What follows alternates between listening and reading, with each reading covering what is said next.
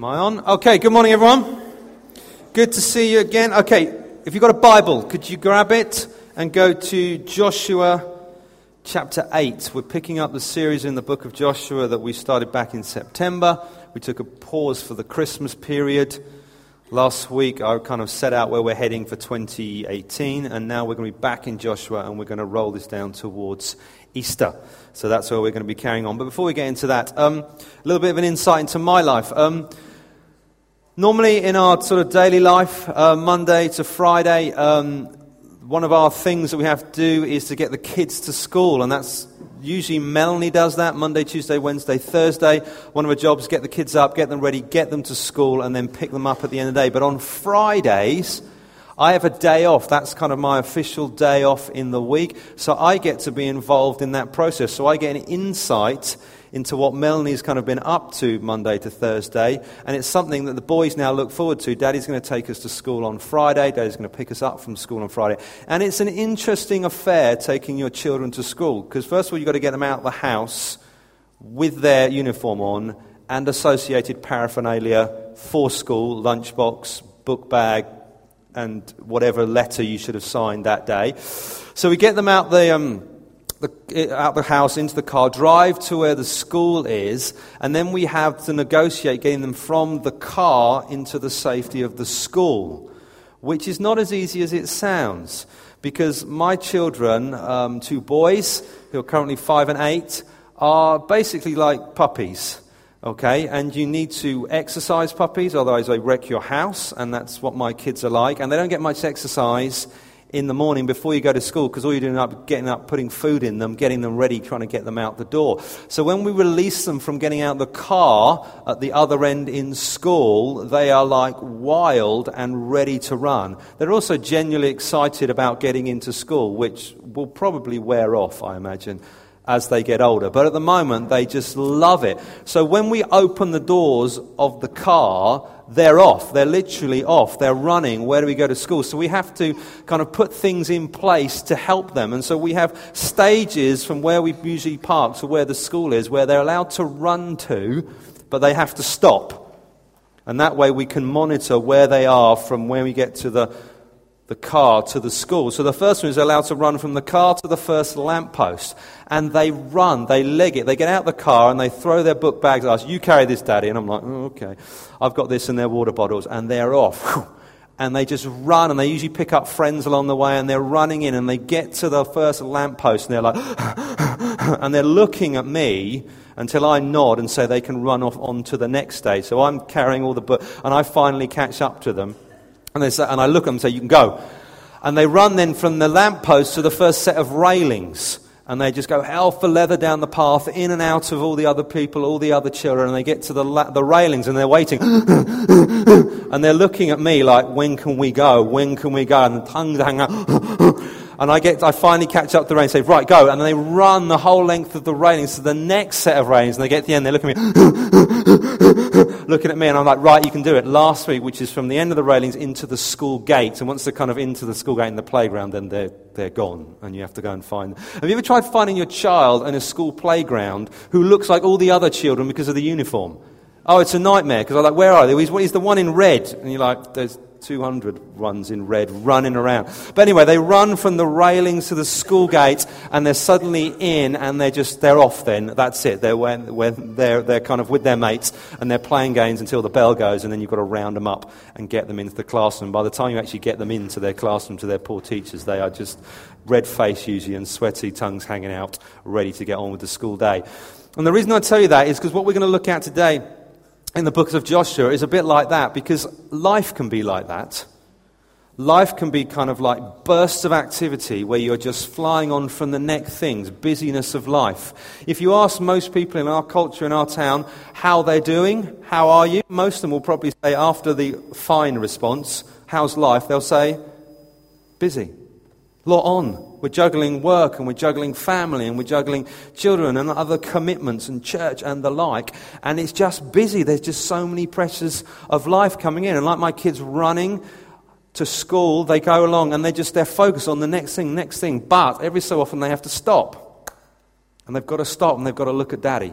And they've got to wait until I say, okay, we've connected. Now you can go on to the next thing. We're on the same page. And life can be like that. And what we're going to look today in the book of Joshua is a stage where the people of Israel stop and wait.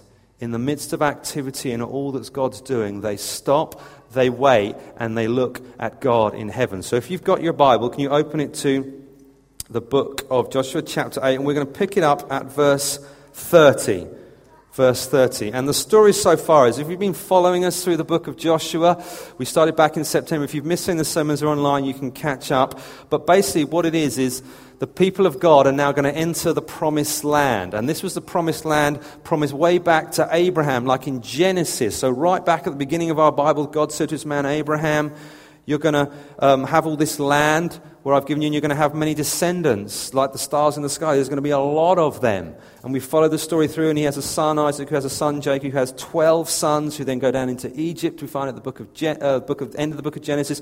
In Egypt, they then, fast forward 400 years, they've multiplied in this nation, and we have this period of them getting out of Egypt with Pharaoh and the plagues and all those famous stories under a man named Moses. They go into the wilderness, they wander for 40 years because of their rebellion, and then finally, under a man named Joshua, they're entering the land that was promised to Abraham. So they're finally taking it.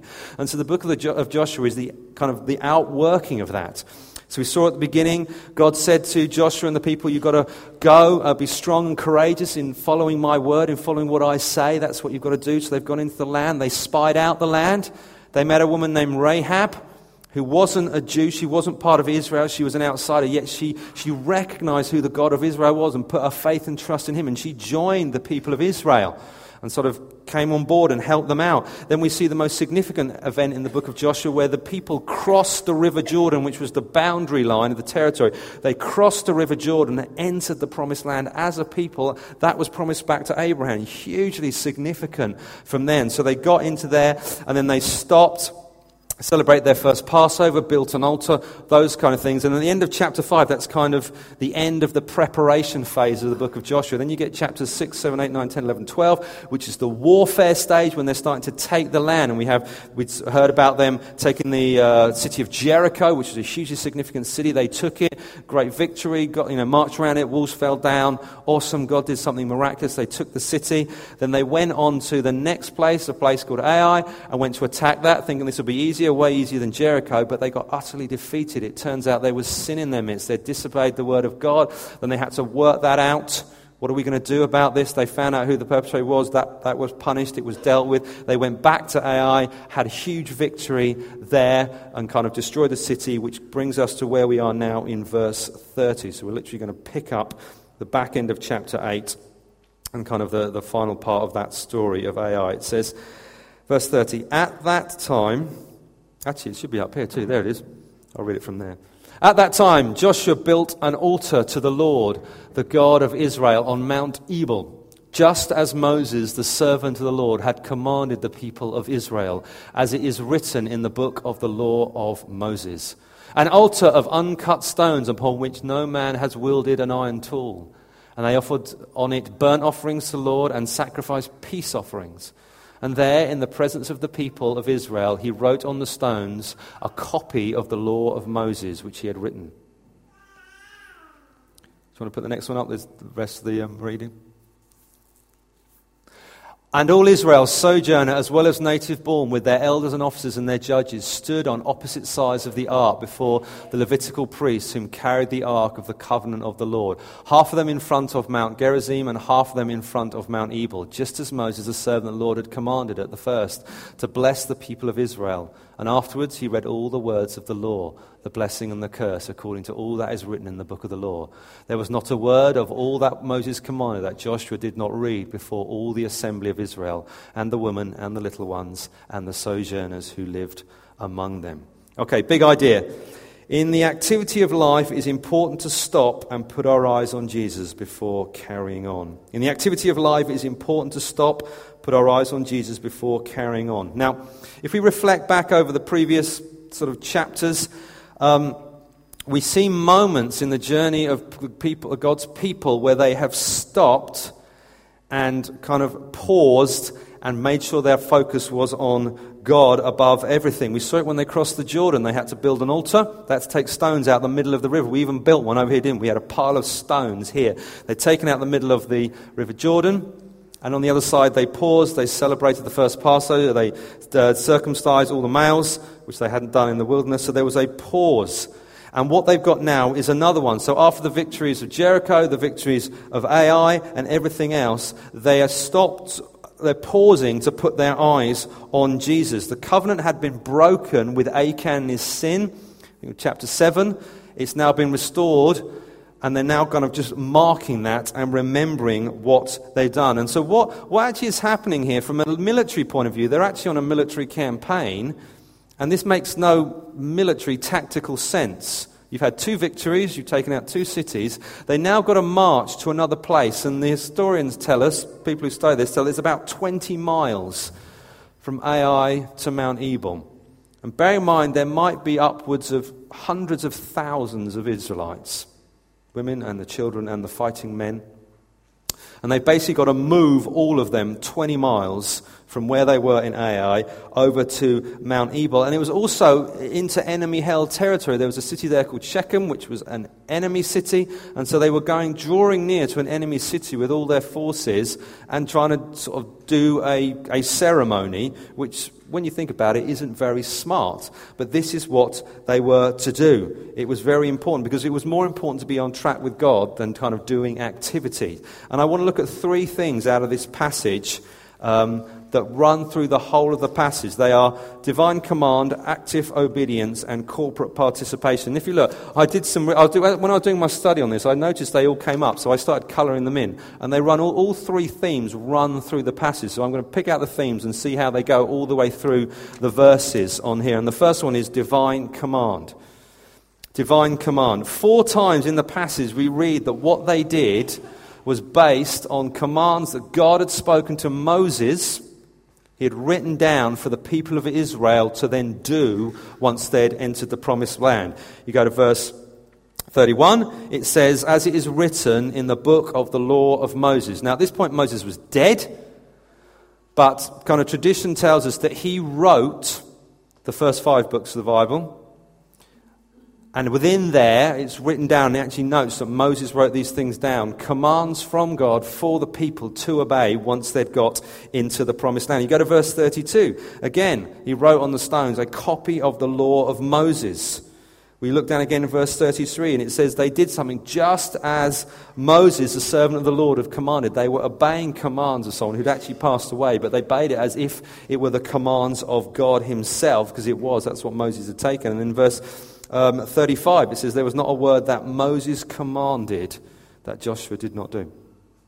So they were being obedient to divine commands. And if we go back to Deuteronomy, we can actually read where it comes from. Deuteronomy 27, it says this It says, Then Moses and the leaders of Israel gave this charge to the people.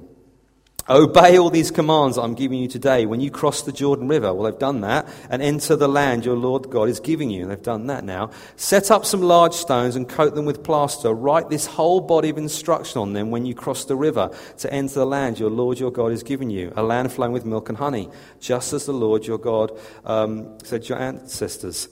When you cross the Jordan, set up these stones at Mount Ebal Coat them with plasters I'm commanding you today. Then build an altar there to the Lord your God using natural uncut stones. You must not shape the stones with an iron tool. Build an altar of uncut stones and use it to offer burnt offerings to the Lord your God. Also sacrifice peace offerings on it. Celebrate by feasting there before the Lord your God. You must clearly write all these instructions on the stones coated with plaster. He also says a few verses later, when you cross the Jordan, because there were two mountains, Mount Ebal and Mount Gerizim. He says, When you cross the Jordan River, the, the, tribes of Simeon, Levi, Judah, Issachar, Joseph, and Benjamin must stand on Mount Gerizim to proclaim blessing over the people. And on the other side, you've got tribes of Reuben, Gad, Asher, Zebulun, Dinah, and Naphtali to stand on Mount Ebal to proclaim the curse.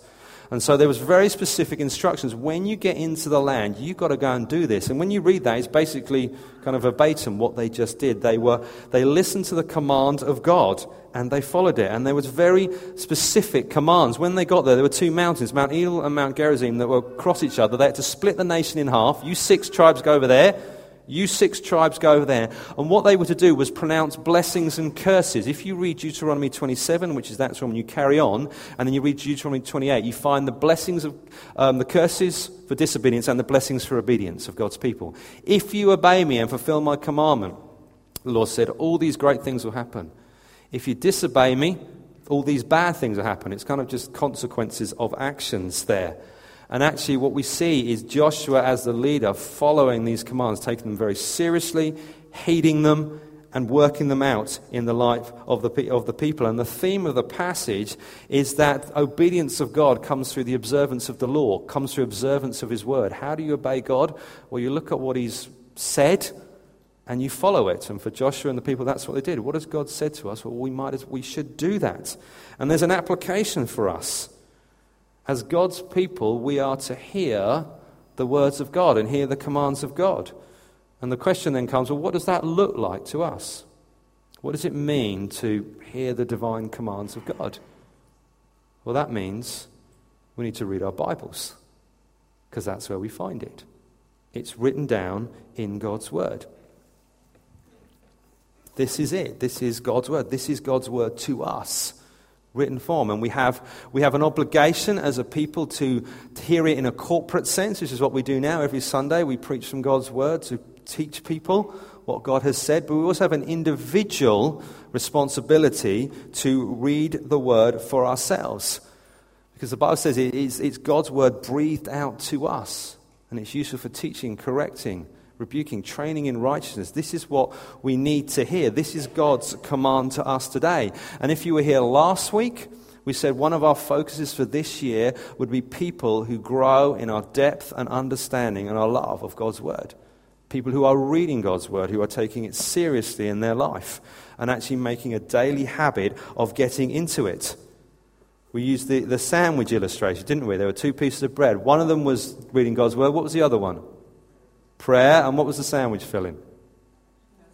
The fellowship and the community that came with it. That's what it was. That's what we're looking at. If you're not sure, grab the sermon from last week and catch up. And so, what I want to do today is just to. We were a week on from last week where I laid it out and said, right, this is where we're going. We're a week in. How are you doing? How's it going? Some of you are smiling at me because you're smug and like, yeah, I've got this. Some of you are shifting uncomfortably in your chair. I'm like, mm, look somewhere else. Some of you are like, I don't know what he's talking about because you weren't here last week. Well, you can catch up. That's fine. But my challenge to you is, and I didn't plan this, by the way. As I was studying this passage, I thought, man, this works really nicely after what I said last week. But I didn't plan it. Literally, I didn't plan it. This is the grace of God. Where are you in hearing God's commands? I, said, I shared last week that I'm using the, um, the app on my phone. A few people have told me they've started doing that. It's the Read Scripture app. We've got it here on my phone where you can read your Bible every day and it gives you a section. It's got videos that help you understand it. I read it this morning, uh, which was January the 14th, Genesis 43, 45, and Psalm 14 I had to read um, and then it ticks it off and it goes. And you can, there's a setting I didn't realize that you can actually take off the date setting and just do it at your own pace as well. Or you can just take a section of it, read the New Testament or something, but that's what I'm doing. I know a lot of people are doing this with me because when you have the prayer meeting, we had the prayer meeting and people started prophesying. Guess where they're all prophesying from? Genesis! Everything was Genesis. I feel that, and I'm like, we all reading the same bit of the Bible? Which is great because we're all reading the same bit at the same time. But if you haven't, you can drop in any time on that. I put the link out on the email. But it's uh, even if you don't want to do that, don't mind. Where are you reading your Bible? How are you doing it? Where in the day is it happening? Are you a morning person? Are you an evening person? Do you read it on your commute to work? Do you have a moment in the day with just a bit of peace, lunchtime? Where is it? What are you doing? How are you doing that? You can start any time. There's no shame. We've got 14 days have gone, so the last 13 don't count. They're, they're in the past. Where are you going to start from here? How are you going to go forward? What are you going to do? Because what we've seen from this passage, hearing God's word and taking it seriously, is hugely important to the people of God. And we need to be people who are hearing it. Hearing on a Sunday is great, but it's not enough for us as a people. We need daily sustenance from God's word. And this is what we're doing now isn't enough. It's good, but we need to be able to take seriously for ourselves. So the first one was divine command. The second thing, the theme you see running through this, is active obedience. Active, which is obviously very closely linked with what came before. They didn't just hear the words of God, or carry them around or have them written down or remember them. They, oh, yeah, I remember Moses. You know, he just died. Yeah, he said a few things. They did it. They followed it. And hearing and doing must come together. It's no good just hearing the word, hearing it. You've actually got to do it. You, you, one has to follow the other eyes, and there's a big difference between the two. Have you ever tried that with kids? You're yelling at the kids to tell them to do something, and then sometimes you get the back chat that says, Yes, I heard you. And I said, I don't care whether you heard me, do it. When I'm saying, Go and wait by the door because we're going to church in the morning, it's, Yeah, yeah, Dad, I heard you. And I'm like, Don't just hear me. Put it into action and go and wait by the front door. Just flashback from my morning there. But, you know, hearing and doing is hugely different. And we've got to be people who don't just hear the word of God, but actually put it into action. And if you follow through this passage through, they hadn't just heard it, they hadn't just preserved it, written it down, the words of Moses. We've got it, we've got it written down here. They actually read it and then went and did it. And if you look at the, um, the passage, what does it say? It says, at that time, verse 30, it says, the first thing, they built an altar. The passage from Deuteronomy, he said, Go build an altar when you get to the promised land. Joshua, verse 30, he went and built an altar and it says, just as Moses commanded. I heard it, I went and did it. He built an altar. And how he built the altar, he didn't go freestyle on his altar. Well, I know better. I can build the altar any way I want. I know how to interpret this. No, we did what, we did what Moses said. He said, You've got to get stones. Well, there's lots of different types of stones. We can do a lot with stone. He said, No, you've got to get stones that are uncut. They haven't had a tool wielded on them. Why would that be? The most likely thing is because there's no human interference on that. You just have to take stones out of the ground. Plus, it means you're not going anywhere near the second commandment, which means which says you cannot make a, um, an image to worship. If you're just take an uncut stone, it is what it is. You haven't fashioned it, shaped it. Let's make it more godlike. This stone. If I shape it, it looks a bit more godly. No, just take the stones, build the altar. So he was obedient to that. He took the stones, built the altar, and very specific, no tool has touched this, we'll use that. Then it says, what did they do once they'd build the altar? He said you had to offer sacrifices. How many different types of sacrifice? I'm not a trick question, it's in there. Two. He said you have to, earn, have to offer a burnt offering on the altar, Moses said, and it says they did that. They offered burnt offering. What was a burnt offering? Off, burnt offering was when they sacrificed an animal, they put it on the altar, they torched it, so it burnt, hence the name, but the whole carcass was consumed. It was an offering to God. You were giving something of your possession, something you had, as a sacrifice to God, and you got nothing out of it. You were just honoring and recognizing God. And it was a pleasing aroma. The smell was meant to be a pleasing aroma to God of your acts of faith. And what it was, was that it would atone for the people's sins. Something was dying in the place of the sins of the people. And so it was a restoration of relationship with God. So by killing the animal, burning it, and that would pay the price for the sins of the people, there would be a restoration of relationship. So they were to do that, bearing in mind what they'd done with Achan There'd been sin in the people, and we saw that actually all the people were responsible. There was a corporateness to it. And he says, well, actually, we offer burnt offerings which atone for the sin of the people. So relationship is now, now restored. That's dealt with, the problem. But he also said you've got to put another offering on, which is called a peace offering, or sometimes it's called a fellowship offering. Now, this was different.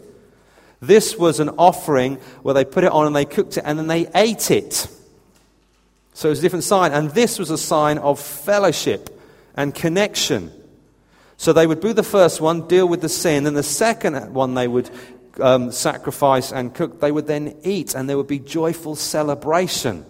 Effectively, there would be a party because that was a sign of restored relationship with God and enjoying that relationship. So it says, when you get into the land, You've got to deal with your sin, and then you can enjoy relationship with me. And the worshiper in there actually ate the sacrifice, and there was part of it, and they were doing that. And so, can you imagine from a tactical point of view, what are we doing? Well, we're going near enemy territory, and what are we going to do there? Have a party. It's, that's effectively what they're doing. And actually, this is what God had asked them to do, but from a worldly perspective, it made no sense. What also do they have to do, did Joshua have to do? It says you've got to write the law on the stones. And it says Joshua did that. They built the altar and they wrote out, he wrote out the law on the stones. They, the commentators generally consider that, they reckon that was the Ten Commandments because there's a lot in the Deuteronomy and Leviticus. He couldn't have written it all on there. Um, so he probably just wrote the Ten Commandments on two tablets on the stone, but we don't actually know for sure, but that seems the most likely. So it was a reminder of the people that they were God's people, they were in covenant with God, and Joshua did all things and made sure the people did it. So not only he heard the word of God, he actually said, We've been active in our obedience, we're following it through, we're going to do it, we're going to follow it through, and there was evidence, all the people could see. Moses said this, God said through Moses, We're in the promised land, we're now doing it. We're now being active in our obedience to Him. And for us, we need to act the same. When God speaks to us, we need to be active in obedience. It's no good just hearing. You might think, well, I'm hearing, I'm here today, I'm in church, I'm hearing a, you know, a fab preacher, isn't he doing well? But unless you follow it through with some level of action, this is a redundant exercise for you. Unless the Word of God impacts your life to a point where you think, out of this, I'm going to do something, whatever that is. And it might be different for different people. I appreciate that. But unless there's some activity out of it, some action, God's done something in you that you respond in some way in faith, this is a meaningless exercise for you. The Bible says this James chapter 1, it says, Don't just listen to God's word, you must do what it says. Otherwise, you are only fooling yourselves. For if anyone is a hearer of the word and not a doer, he is like a man who looks intently in his natural face in a mirror. Maybe that should have said woman, really. Come on, let's be honest. She is like a woman who looks intently in her natural face in the mirror For he looks at himself and goes away and at once forgets what he looks like. That's ridiculous, isn't it? You look in the mirror and then you go away and you think, you forget what you're doing. That's what it's like if you listen to God's word, it says, and you don't do it. It's that ridiculous. Jesus said himself in John 13, he says, Now that you know these things, so you've heard them, God will bless you for doing them. You don't just hear my words, you've got to respond to them. It's a, if you read through the Gospels, this kind of reminds you of two groups of people. On one side, you have the disciples, and on the other side, you would have the Pharisees. All of them heard. They'd have the Old Testament scriptures, but they'd also have God the Son Himself come, bringing a new revelation, a new covenant, new words to them, and they all heard it. Some responded in faith and followed, others rejected. They didn't do anything with it. And the difference between the two is eternal. You have to do what God asks you to do. And who's our ultimate example of this? Jesus. When in doubt, just say Jesus. Ch- anyone ask you a question in church? Jesus. Because roundabout, you're always going to be right, you know, eventually. Yeah, Jesus. Our ultimate example of this, he was obedient to the will of his Father when he came to earth. He was born as a baby. God became flesh, dwelt among us. He lived as a man in obscurity, died on the cross, rose from death, ascended to heaven. But he said these. He said, Jesus said to them, John 4, My food is to do the will of him who sent me and to accomplish his work. I hear what my Father is saying and I go and I do it. That's my food. That's what I, I live for. I live on. John 5, it says, The Son can do nothing by himself. He can only do what he sees the Father doing, because whatever the Father does, the Son also does. He follows the will of his Father in heaven. For I have come down from heaven not to do my own will, but the will of him who sent me. John chapter 6. And then, probably the most profound one, Luke 22, it says, Father, if you are willing, remove this cup from me. Then the key word, nevertheless. Not my will, but yours be done. The reality for all of us, whether we're followers of Jesus or not, actually, it's for all the world, is to come and recognize who Jesus is. Recognize who Jesus is and follow his word. Follow the very words of God. And that's what the Bible contains, the very word of God. And we don't just read it for its literary kind of power or its prose or whatever else. We, li- we read it to hear the very words of God revealed to us by the Holy Spirit about Jesus Christ, who was God the Son and all he did, and what it meant for salvation, and salvation for us, and we are to follow it. We are to do it. And my question for us today is are you responding to God's word? Because there's only two choices. It's binary, really. It's obedience or rebellion. There isn't a, there isn't a middle ground. You either do or you don't. There's no other way. And the ultimate one, of course, is are you a follower of Jesus? Because Jesus says, Come follow me. And that was a general call. And he told the church, When you go out into the world, you tell everyone about me. You teach them what I've told you. And the command we give to the world is come follow Jesus. Not us, follow Jesus. He's the King, He's the Lord, He's God. You follow Him. If you're not a believer here, today God is calling you to follow Him. And if that's you, we would love to chat with you in about what that means. If you are a believer here, it gets a little bit more nuanced. Are you following Jesus' commands to you for how you are to live your life? The number one one would probably be, in terms of our focus for this year, are you reading your Bible and praying? Are you making a habit? Is it something that you're bringing kind of as a priority to your life? Because that's what Jesus would have us do. If we're going to tell others about him, we need to know ourselves. So we need to be people of Bible reading and prayer, having a relationship with our Father in heaven, doing those things. What about other areas? Just to throw some out. What about um, what God says about money? We did a sermon series kind of about six, eight months ago, just looking at that whole area, a huge area in our culture, in this town as a people, money, affluence, possessions, everything that goes along with it. We talked about what the Bible says, about how we live in light of that, how we live in light of eternity, what we do with our money, what we invest in it, how we give, etc., etc. If you missed that, go back and listen to that. But I want to challenge you who are in the room hearing us teach about that. Have you done what God commanded you to do with your money? There's again only one answer. What about relationships? How you're living your life and conducting your relationships with your spouse, with your children, with outsiders, with others? Are you dealing with openness and honesty and compassion, with sexual purity and all those things? Are you doing what God commanded you to do? Because we are to be actively obedient in following Him. Okay, last one. So we've had divine command. Um, active obedience, and the last one is corporate participation. Corporate participation.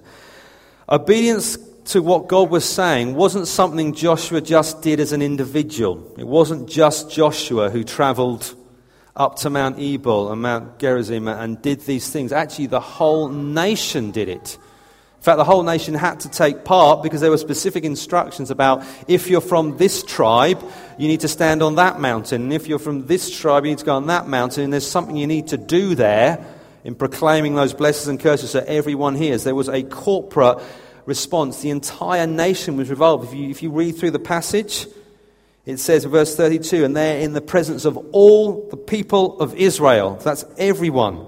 He wrote those things on the wall. And then, beginning of verse 33, all Israel, and it was sojourner as well as native born. So there was everybody and different offices within the, um, within the sort of the society they have. And then verse 35 kind of sums it all up, this whole corporate identity. It says, There was not one, not a word of all that Moses commanded that Joshua did not read before all the assembly of Israel, and the women, and the little ones, and the sojourners who lived among them. Everyone is included, no one is left out. Specifically, the author there makes sure they hit everyone. When people think of Israel, you could think of the nation, or you could just think for the male part of it. But actually, no, no, it's not just them. We'll bring in the women. Okay, okay, so it's all them. And you think, okay, it's for adults then. No, it's for the kids. You've got to bring the little ones in it. So that suddenly crosses all the age groups. And then for the sojourners, so that's those who aren't native Israelites, not descendants of Abraham, but have joined kind of God's people, and the obvious one being Rahab and her family back in chapter 2. They would have been there. He says, You don't get to say, Oh, well, I'm an outsider, I'm a latecomer. I'm not actually a direct descendant of Abraham myself. I get to miss out. No, no, you get to come in too. Everybody is involved. And for us, as a kind of a church kind of where you cannot discount yourself on age or background or gender or ethnicity or education or anything. You could have only walked through the door this morning, or you could have been here for years. You're in. You have to listen to God work and you have to work it out together. And all of them have the responsibility to hear God's words and obey.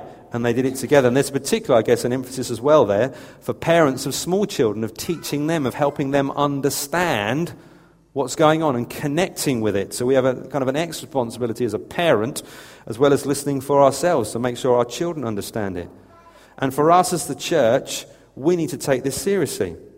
Christianity is a team sport. We play it together, and we're all involved. There's no superstars, everyone has their role, everyone plays their part. The verse I looked at last week which kind of framed our year was Acts 2.42 about being devoted um, to the apostles' teaching, to the fellowship, breaking of bread, and prayer. But what were the, anyone remember the first two words? And they. Who were they? The church. All of them. It says, and they devoted themselves to prayer. So who's they? Who's that? The church. Everybody.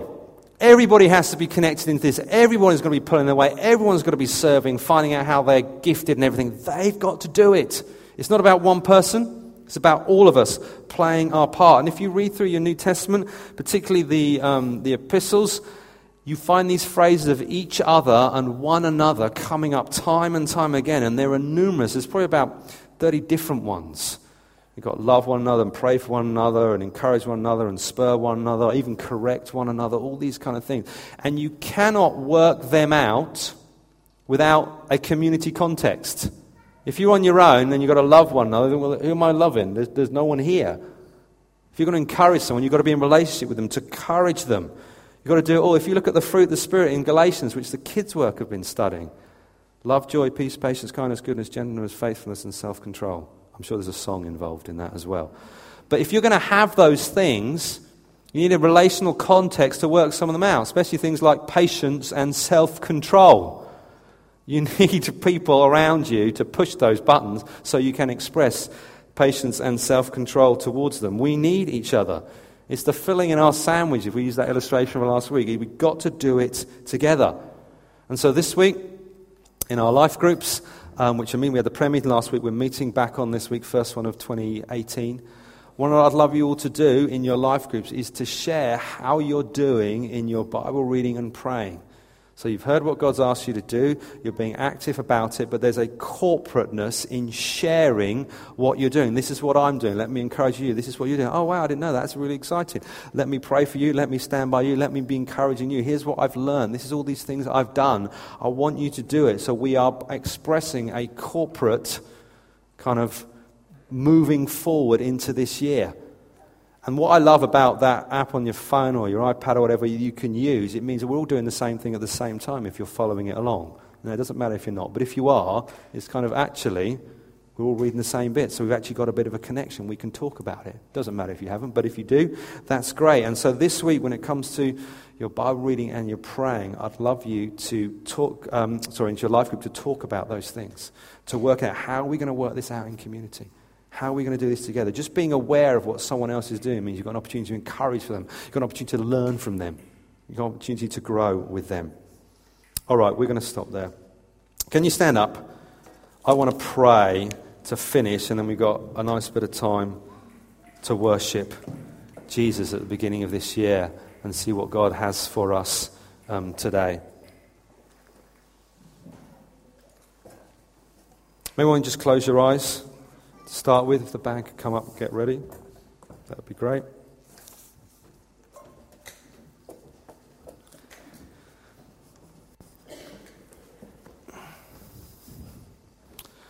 Lord Jesus, I want to thank you for your words to us.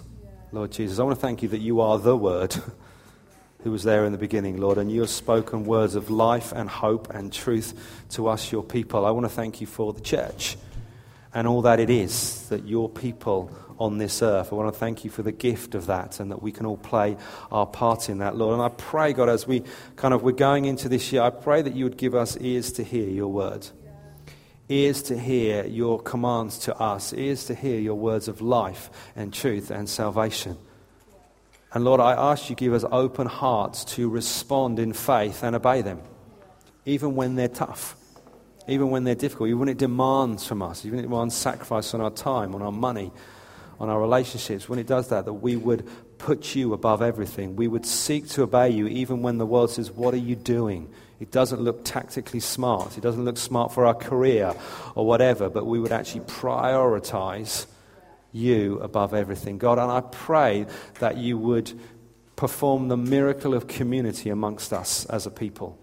That we would be a people who express your love for us to others.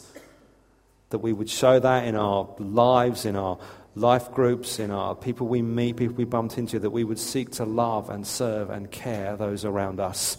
That we would see what we're doing as a team sport. We need others. We need the help. We're not going alone. We're not by ourselves. There are others around us cheering us on, saying, Come on, we can do this together. Lord God, I thank you for this moment now where we can stop and put our eyes on you.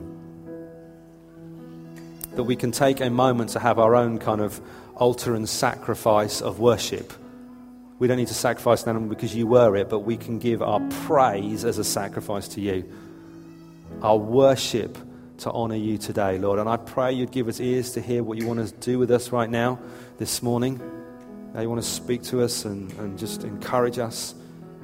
Lord God, I want to thank you for your people and thank you for you, Lord Jesus. Amen. Amen.